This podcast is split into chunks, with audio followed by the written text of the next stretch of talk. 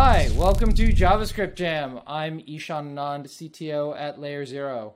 And I'm Mark Brocato, VP of Engineering at Layer Zero. On today's episode of uh, JavaScript Jam, we got a really special session. We've got uh, two engineers from the Chrome team and from Google here to talk about all things Core Web Vitals. We have Annie Sullivan, who's a software engineer from the Chrome Web Platform team, and we have Katie Hempenius from uh, who does DevRel on the Core Web Vitals team. Uh, Annie and Katie, welcome to JavaScript Jam. Thanks. Excited to be here. Thanks. Yeah. So you know, before we jump into Core Web Vitals, uh, just you know, help us get started by understanding you know a little bit about your background and what your your day to day is like at at Google. Uh, I can go first. I'm uh, I'm the TL of the team, the, the lead of the team that does uh, the actual implementation of the metrics. Like the, we decide what metrics to do, we design them, and then we implement them in Chrome as web standards. Uh, so there's about seven people on the team, and a lot of my day to day is spent like in uh, just going through emails and like kind of reading through discussions about like uh, different trade offs in metrics design, uh, trade offs between users and developers, trade offs between uh, different uh, implementation ideas, uh, different audiences, and um, also like working with the individual team members that are leading the various projects and trying to figure out, you know, how do we move it forward? What's the next step? And before so coming emails, to, oh, sorry, oh, go ahead. Lots of emails, lots of meetings. Do you ever get a chance to write any code in, in all of that uh, herding of cats?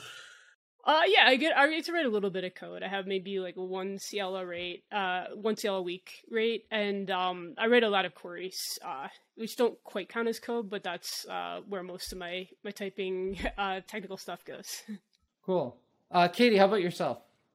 Um, yeah, so I work on uh, DevRel for Core Web Vitals, and I guess how I kind of think about that is like we have these Core Web Vitals metrics that have been defined. Like, how do those get applied to, uh, to in a way such that you know it makes the web faster?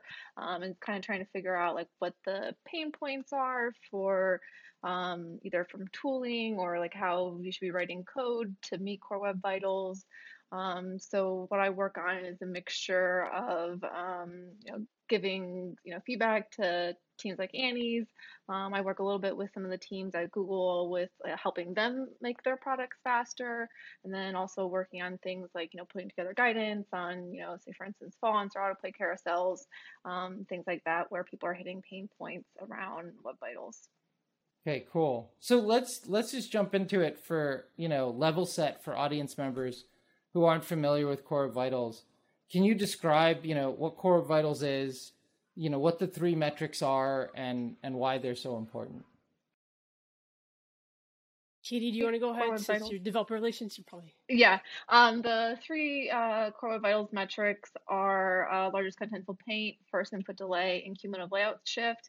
Um, and each of them basically looks at a different aspect of the page experience. So uh, largest contentful paint is uh, kind of like approximating like the loading speed. You know, is it useful to the user? Can they read anything um, quickly? And then uh, first input delay is looking at the responsiveness of the page. So for instance, if you've ever been in a situation where you're like you're like clicking the button and it's not doing anything, so you probably just keep clicking the button more, that would be an example of a page that isn't responsive. And usually that that situation arises because there's just too much JavaScript on the page and like the the browser can't keep up because it's so busy uh, you know, executing that JavaScript. Um, and that's what first input delay uh, measures. And then lastly, cumulative layout shift is looking at the layout stability of the page. So if a, the, the page has a stable layout, like nothing should be jumping around unexpectedly. Um, and an example of that not being the case is um, I don't know, particularly like if you're reading like long articles maybe, and all of a sudden like an ad pops in or something, and it just pushes everything down the page, and you have to refine where you were reading. That'd be an example of a layout shift. And like for instance, we're seeing a lot of that lately with like cookie banners. Like you're looking at the page, and every all of a sudden everything jumps around because the cookie banner was added. Um, so those are the three metrics, and I think a little bit of the the backstory I think for the impetus there is uh, like I've been interested in performance forever. Uh, well, not forever, but for a while, and for a long time, it was just like there were so many different metrics out there that you could use to approximate performance. Like just even trying to like pick one to focus on uh, could really be a project in and of itself. So I think uh, one of the nice things about Core Web Vitals is it gives a little bit of structure around like, okay, this is how we're we're defining performance, and here are some north stars to, to shoot for. So most audience members are probably familiar with Lighthouse. Could you just like compare and contrast Lighthouse with Core Vitals?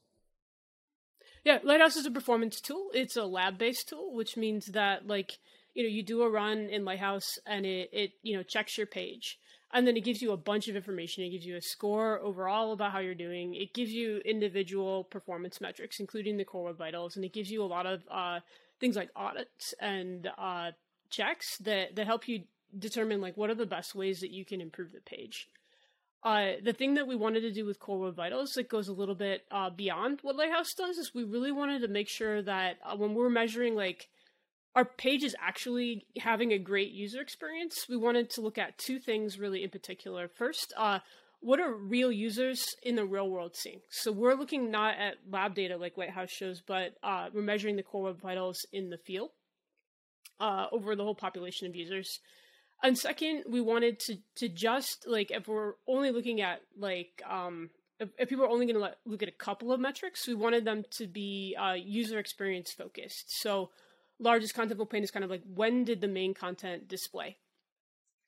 Uh, and same with cumulative layout shifts. It's actually measuring that shifts are happening and how bad they are.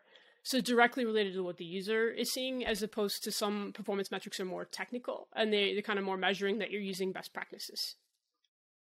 So, you know, just to follow up on this, how should people treat the Lighthouse performance score? You know, that number at the top of PageSpeed Insights moving forward. Because one of, I'll, I'll, tell you, one of my pet peeves is uh, the UX of of PageSpeed Insights. You know, emphasizes the performance score at the top and then actually right below it you have Core Web Vitals, and then right below it you have the Lighthouse synthetic, and the one at the top is synthetic. So it's like synthetic, real user data, then synthetic again, and it it doesn't. I mean, it has little notices, but it really emphasizes that synthetic number at the top, uh, which you know people just, especially non-technical stakeholders who who you know they know performance is important, but they don't understand these details, tend to gravitate whatever's at the top of the page and whatever is biggest. So, how should people treat that moving forward? Um, I guess I would say is like use Lighthouse as a tool to help you. Um, and if you, but if your goal is Core Web Vitals, you should be focusing on the Core Web Vitals like information that Lighthouse is reporting rather than the Lighthouse score. Um, and I can actually give a little bit more if I share my screen. I can give a little bit more context on the sure. Lighthouse score. The Lighthouse score is basically a blend of a couple different um, metrics. Let's see if this works. Um, uh, so here you can see exact visualization of like the different metrics that go into ultimately um, the, the lighthouse score that you get and the lighthouse score calculations have, have kind of evolved over the years. Um, but ultimately, I would say use Lighthouse as a tool. It can help you find room for improvement. But ultimately, if you care about Web Vitals, the only thing that's going to matter in terms of and I'm saying this if you care about web vitals in the context of like say search ranking and stuff like that, ultimately the only thing that matters is the performance that you're delivering to your users rather than whatever Lighthouse is, is measuring. So just to follow up on that, you know, there's the seven metrics here, no six, uh, off by one, classic programmer. Uh, of these, LCP has a direct correlate in LCP, largest contentful paint in core vitals. Uh, so does cumulative layout shift. Uh, do you want to tell people what they should do about first input delay? Because uh, there isn't kind of a, a, correlate here. Well, there is sort of. Um, but do you want to just help explain uh, how to yeah um, so one of the challenges with uh, measuring first input delay in a lab environment is that it, you can't really do it because it's uh, measured based on when a user interacts with the page and so in a lab environment you're not going to have that interaction and so what can be a decent proxy for that is looking at total blocking time. Um, then actual measurement you know is going to be different. So like you can't compare one to one total blocking time with first input delay but they are positively correlated because um, they're both kind of reflecting on how occupied the main thread is. And i'm going to get on my soapbox a little bit about tti I'm, I'm not a big fan of that metric and i've actually at least in in say the e-commerce space i've graphed out the internet retailer 500 the you know the TTI versus the actual FID, and they're they're aligned in aggregate, uh, but they aren't like for individual users. I'd I'd really feel like you should look at your core vital scores first before you figure out what you want to perfect on your lighthouse. Is kind of one of the recommendations I've given to a lot of uh, clients and folks uh, who run on our platform is look at that first before you try to focus on on Lighthouse, and then look at the you know look at TTI and, and TBT if your FID happens to be bad. Uh, but in some cases, it doesn't it doesn't correlate. Um, the last thing I just want to say on this is uh, we uh, not to bury the lead, but you know the number one thing about Core Vitals that's really critical that everyone needs to know is you guys Google announced publicly a year ago, basically, and it goes live this month uh, core web vitals are now going to be used as ranking factors in your you know your position on the search engine results page. So speed in theory has historically meant better conversion for whatever your site does but now speed means actually free traffic uh, from you know the number one search engine. So that's that's a huge uh, priority for almost everybody on the internet and that's why it's you know really so important so I'd like to dive into a little bit about the process of how these metrics are developed. And at layer zero, the majority of new applications launched on our platform are single page apps. And one of the metrics that's somewhat problematic, at least historically for single page apps, is cumulative layout shift. Because as the user navigates through the app, unless the app is really fast, it will register a bunch of layout shifts as you go from page to page. Um, and so the initial kind of definition of CLS would essentially grow, the layout shift score would just grow and grow and grow until it reached infinity. Um, but I know you guys have iterated on that, and there's a new version of that. So I guess my question is, what is that process like for iteration? And then maybe dive a little bit into specifically with CLS, what are the changes that have been made, and how do those changes come about?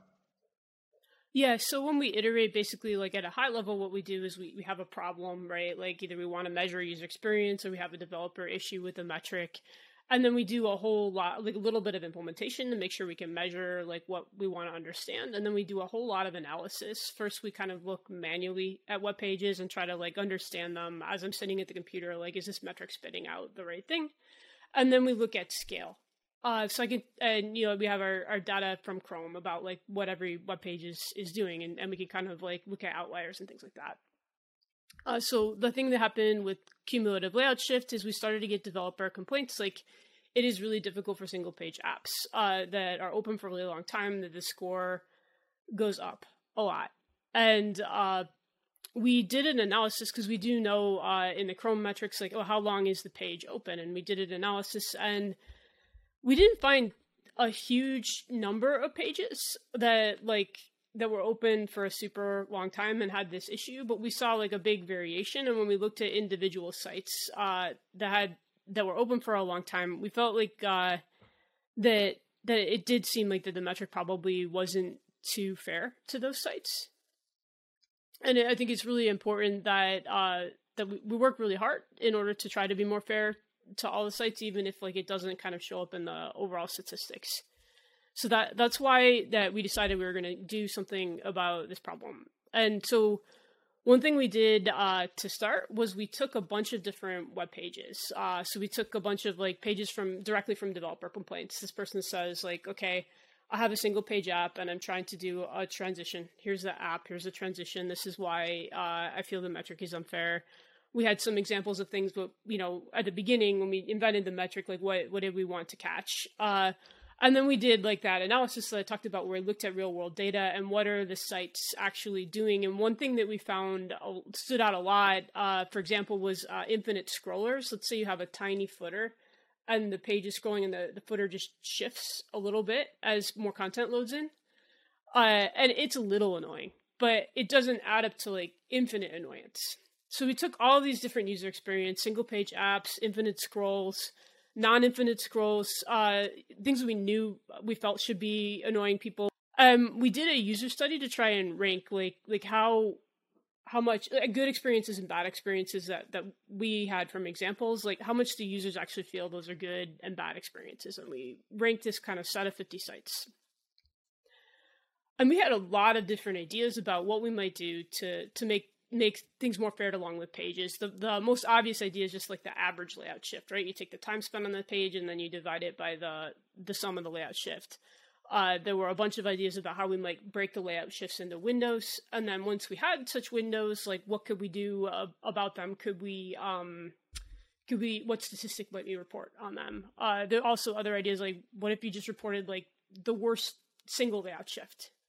So we took all of these ideas and we implemented them, and as we we had basically what we did with these these manual test cases was we recorded uh, the layout shift and showed that uh, we recorded a video of it that we showed to users, but we also recorded a Chrome trace, which has all the data about um, like what layout shifts are happening.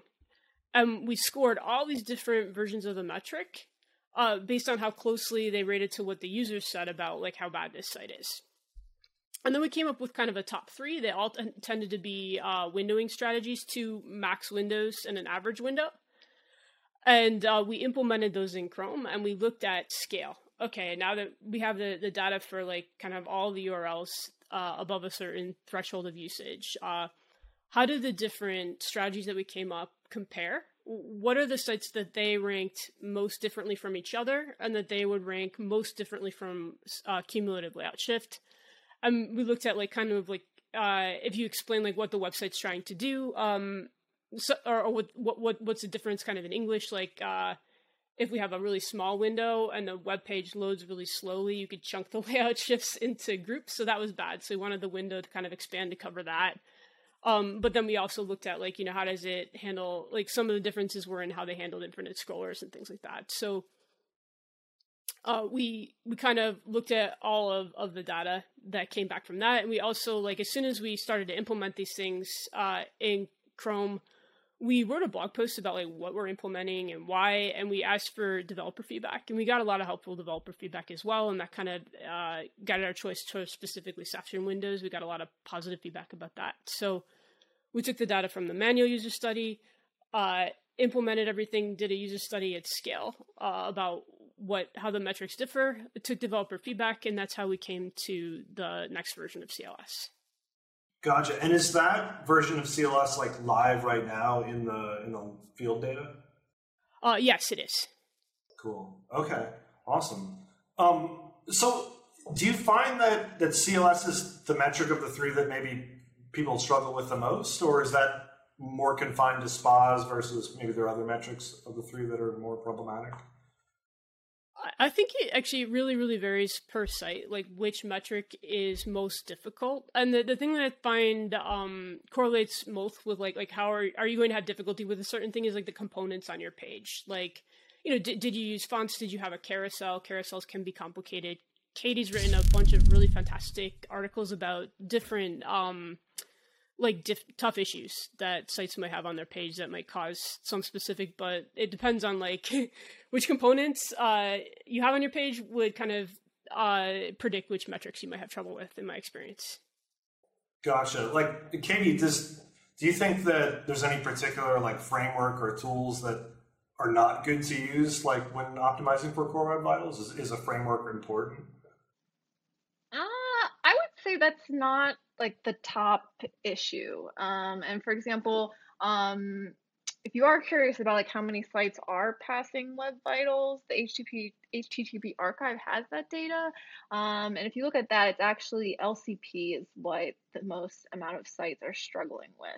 Um, mm-hmm. And the one the one weird thing about working with this data is it's broken down by like poor what do we call it adequate or something and good. And so it's like do you do you look at the amount of sites that are passing? Do you look at the amount of sites with bad performance? But eh, arguably um, most sites struggle with lcp um, and i think part of that is i think uh, it's actually like lcp is like fairly easy. Like I, I hate to call it easy, like to optimize for but I mean, you basically figure out what the LCP element is, and then work back from there to figure out, you know, is it not being discovered quickly? Does it need to be compressed more? You know, do we using a resource hint?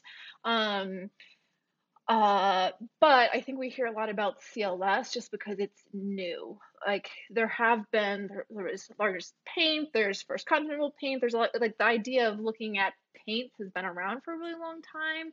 So I think uh, LCP as an idea isn't very new, but I think we tend to hear a lot about CLS because you know prior to Web Vitals, I don't think it was something that anyone was talking about, even though it's a very legitimate you know phenomenon that's been going on forever. Um, do you have a sense of like what maybe like the most common culprits for LCPR? Is it literally just a slow backend, or is it some script that's blocking the main image from rendering? Um, no, I think it's like discoverability. So like maybe your hero image is injected by some line of code that's buried within like your your application code, and it's a lot of JavaScript, and so that has to get downloaded and executed before even that like you know html tag gets injected into the page and then the image gets requested. Um, so it's or you know maybe the the background image is applied by a style sheet and the style sheet goes through you know a couple request chains before it hmm. arrives. So it's a lot of in my opinion that's the biggest thing. Um, there are definitely are cases where uh, the image is too big or it should be compressed or you know using source set. Um, but i would say probably discoverability is the the single biggest one. What do you you know along the same lines? What do you find are the biggest you know misunderstandings about Core Web Vitals that you have found from developers who are trying to you know improve their scores? I think lab versus field is definitely the biggest one. Like, where is the score coming from at, at a high level? Um, and just to clarify, I guess for anyone listening who isn't familiar with that terminology, the lab would be using tools like Lighthouse, which are not actually reflecting an actual user's experience. They might be simulating as as well as possible, but they're not an actual user. And then field data would be whatever the performance is of an actual user. Um, and like kind of continuing on that point, I think uh, there are so so many ways in which lab data can be different from field data. So almost like using your imagination to figure out like all the possible ways like you could be overlooking why your your lighthouse score is different than like a field score.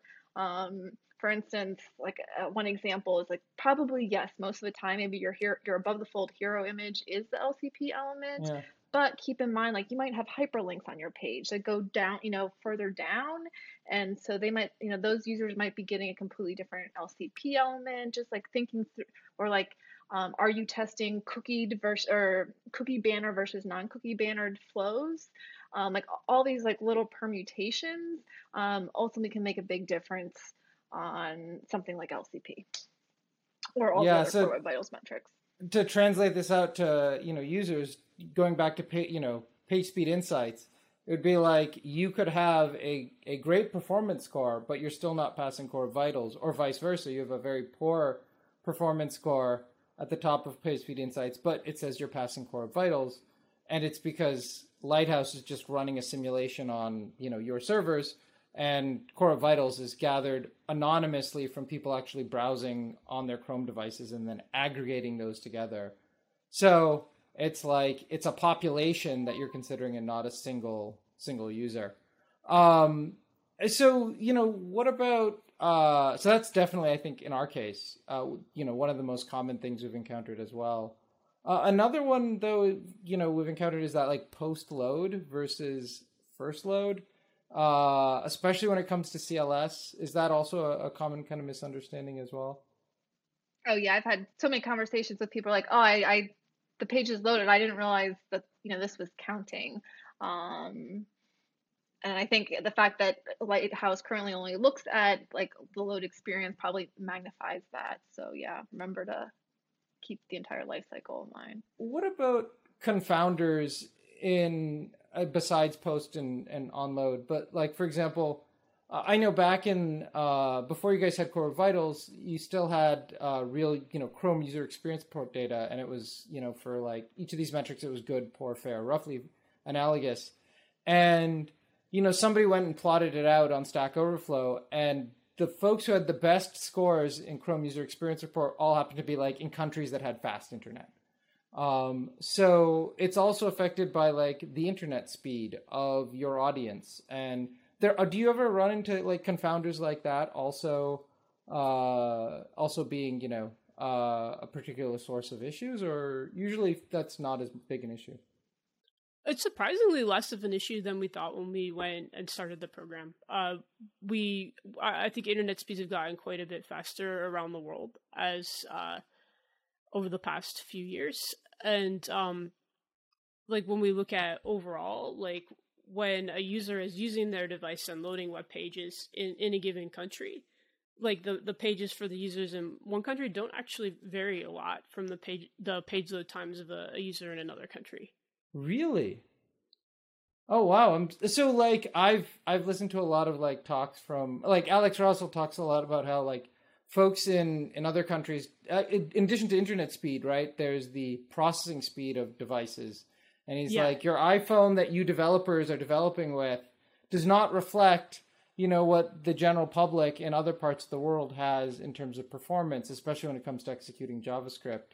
Um, and but you're saying in general that you don't see those differences tend to manifest. I think that, that, the two things are true at the same time. Like yeah. I, I think the network has gotten better. JavaScript is still an issue, but when people are on those phones in those different countries and they're seeing the same speeds, they're maybe not looking at the same sites. Uh, so sites that are popular in one country are kind of like adapted to to be good enough for the users in that country. If that makes sense. Got it. They calibrate to their audience. Yeah. Okay.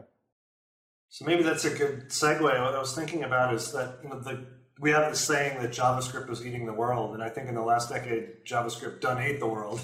uh, so, you know, the, the, story of the last decade in web development, I think, has been everybody moving everything to JavaScript, rendering the whole page in JavaScript, whether it's on the server or on the client, um, with frameworks like React and Angular and Vue and now Svelte.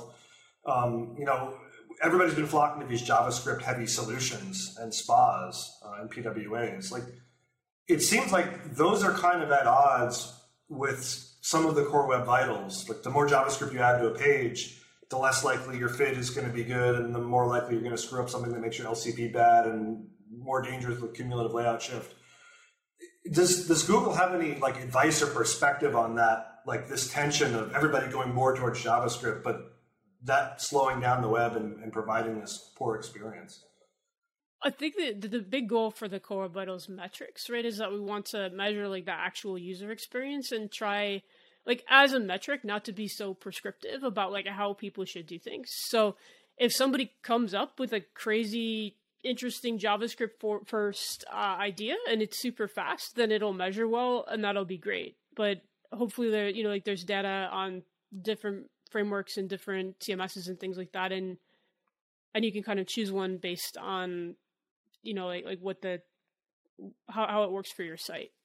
Katie, do you want to add on to that? And yeah, I don't I don't necessarily think like JavaScript frameworks are inherently bad. I mean, from my viewpoint, I think one of the reasons why JavaScript frameworks have gotten so popular is like they are a framework. There's a little bit of structure and guardrails, and you're not just like sitting there with an empty editor, like starting from absolute scratch.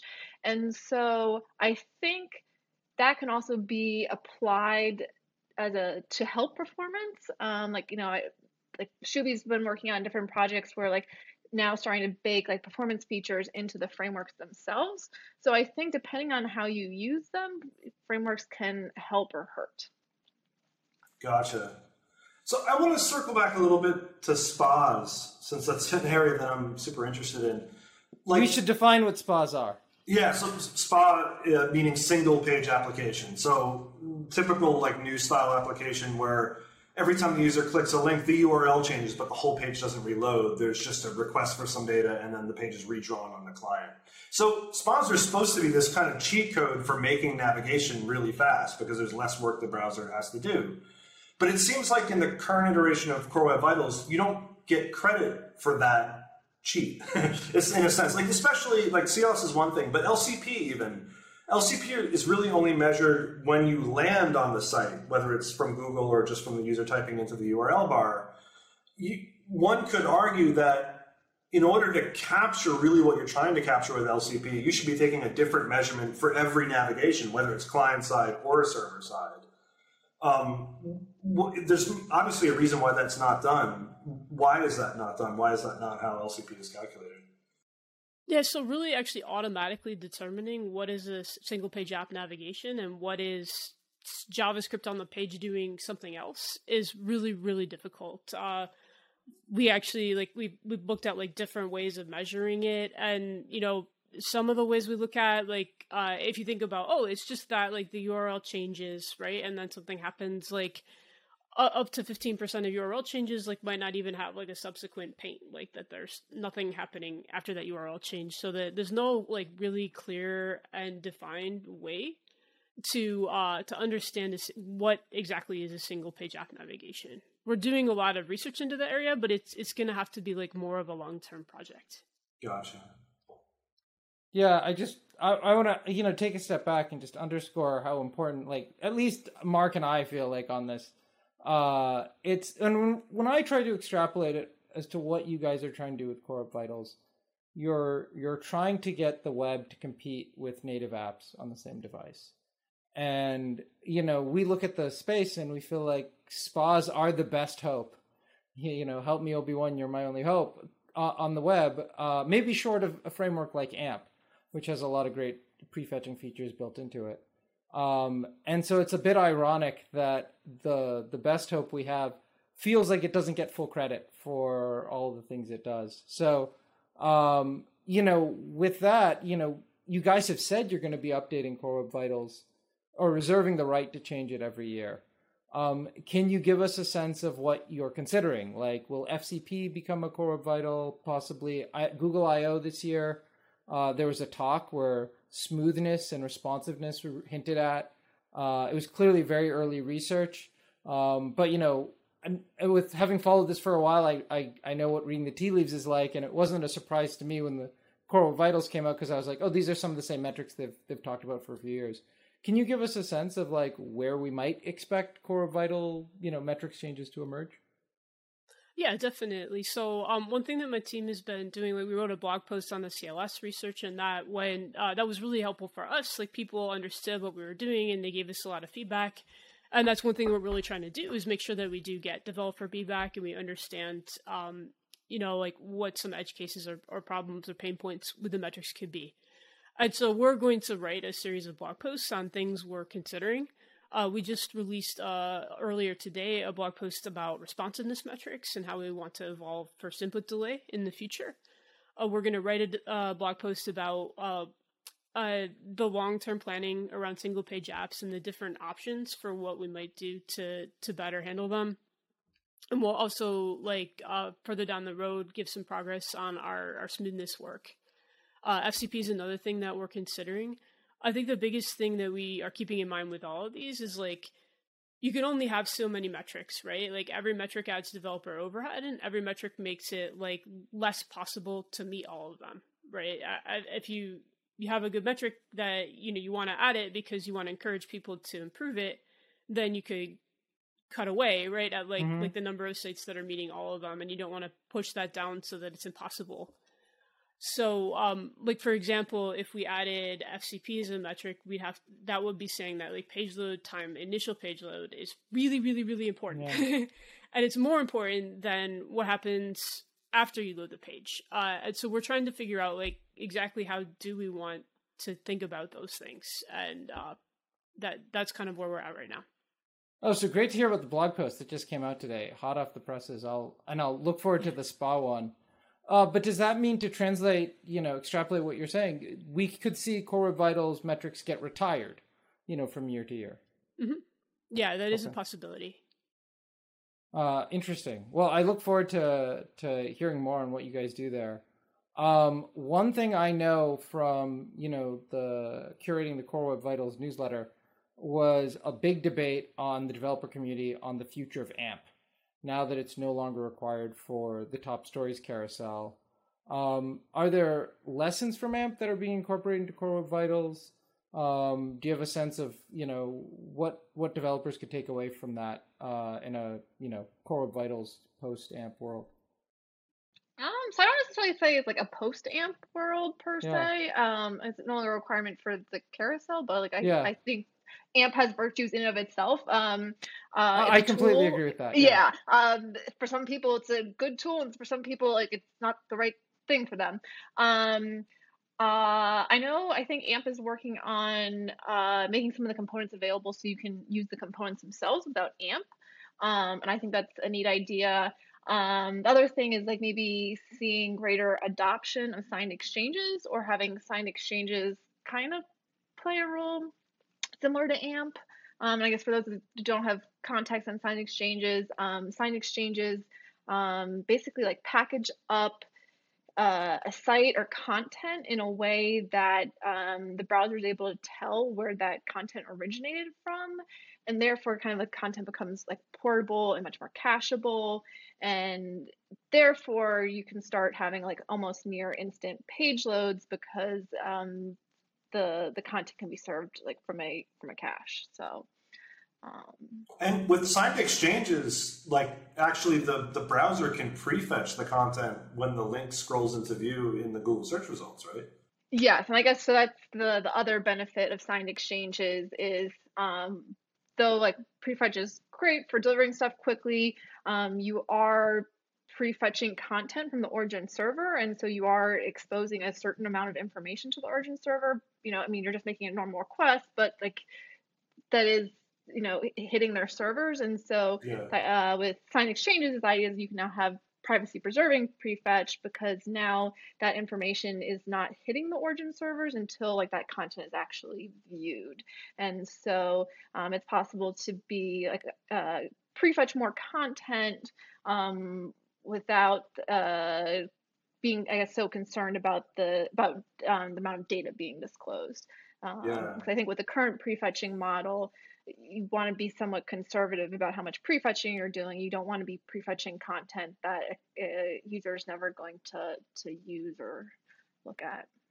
And that would even like privacy aside, that would put a lot more uh, strain on the origin servers too. If you were prefetching from the origin servers directly rather from Google's cache, every time you showed up in the search result, you'd have a request instead of actually waiting for the user to click on it. Um, so if I have it right, then with signed exchanges and prefetching, that could really help with LCP, right? If the content is all prefetched, it takes the network out of the equation as you're transitioning to the site.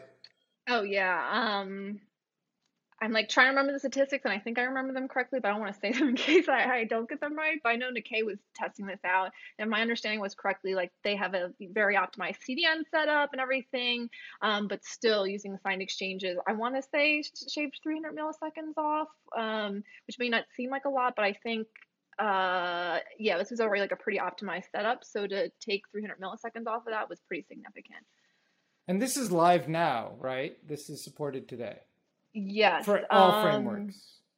All frameworks. Uh, AMP has its own tooling for it, but that's just yeah.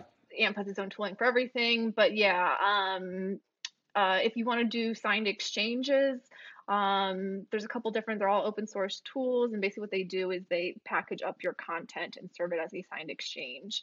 Um, and then uh, if you want to use signed exchanges with Google, basically you would set it up so when the Google bot comes by, it knows that your site serves signed exchanges. It'll load the signed exchange and then cache it. And then for users who are looking for your site on Google search, if it does have the signed exchange, it would serve the signed exchange version.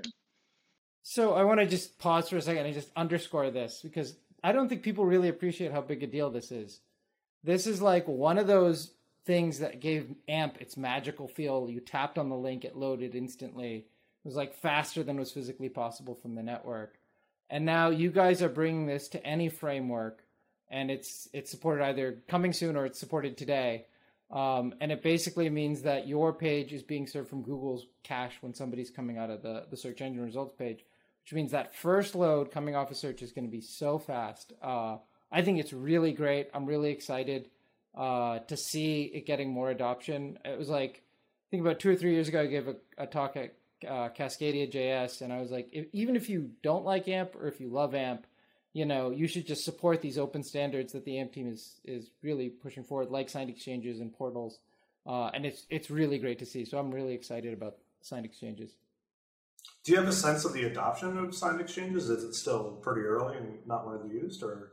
Uh, it's pretty about that. I have some meetings I think about that this week. Um, I know. Uh, I I think it's still pretty early because I think it's only been probably within the past month or two that Google Search has supported it.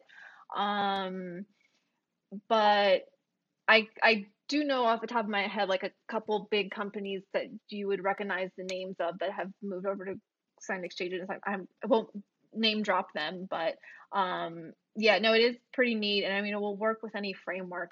Essentially, the the little bit of code that, or stuff that you do need to set up, essentially middleware. So your your server is serving stuff as a signed exchange rather than as a you know an HTML document. Great. Well, we are almost uh, running out of time here.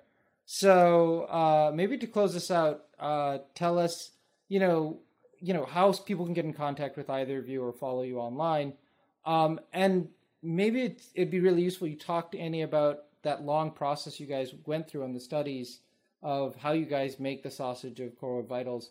Uh, what's the best resource for developers who want to get involved in that process? Where should they go? uh, to contribute and understand what's coming down the pipeline? Yeah, so lightweight, uh, there's a web hyphen vitals hyphen feedback at googlegroups.com. You can just email us and give us your feedback anytime. Ishan, I know you've already given us uh, feedback to that mailing list a couple times, is awesome.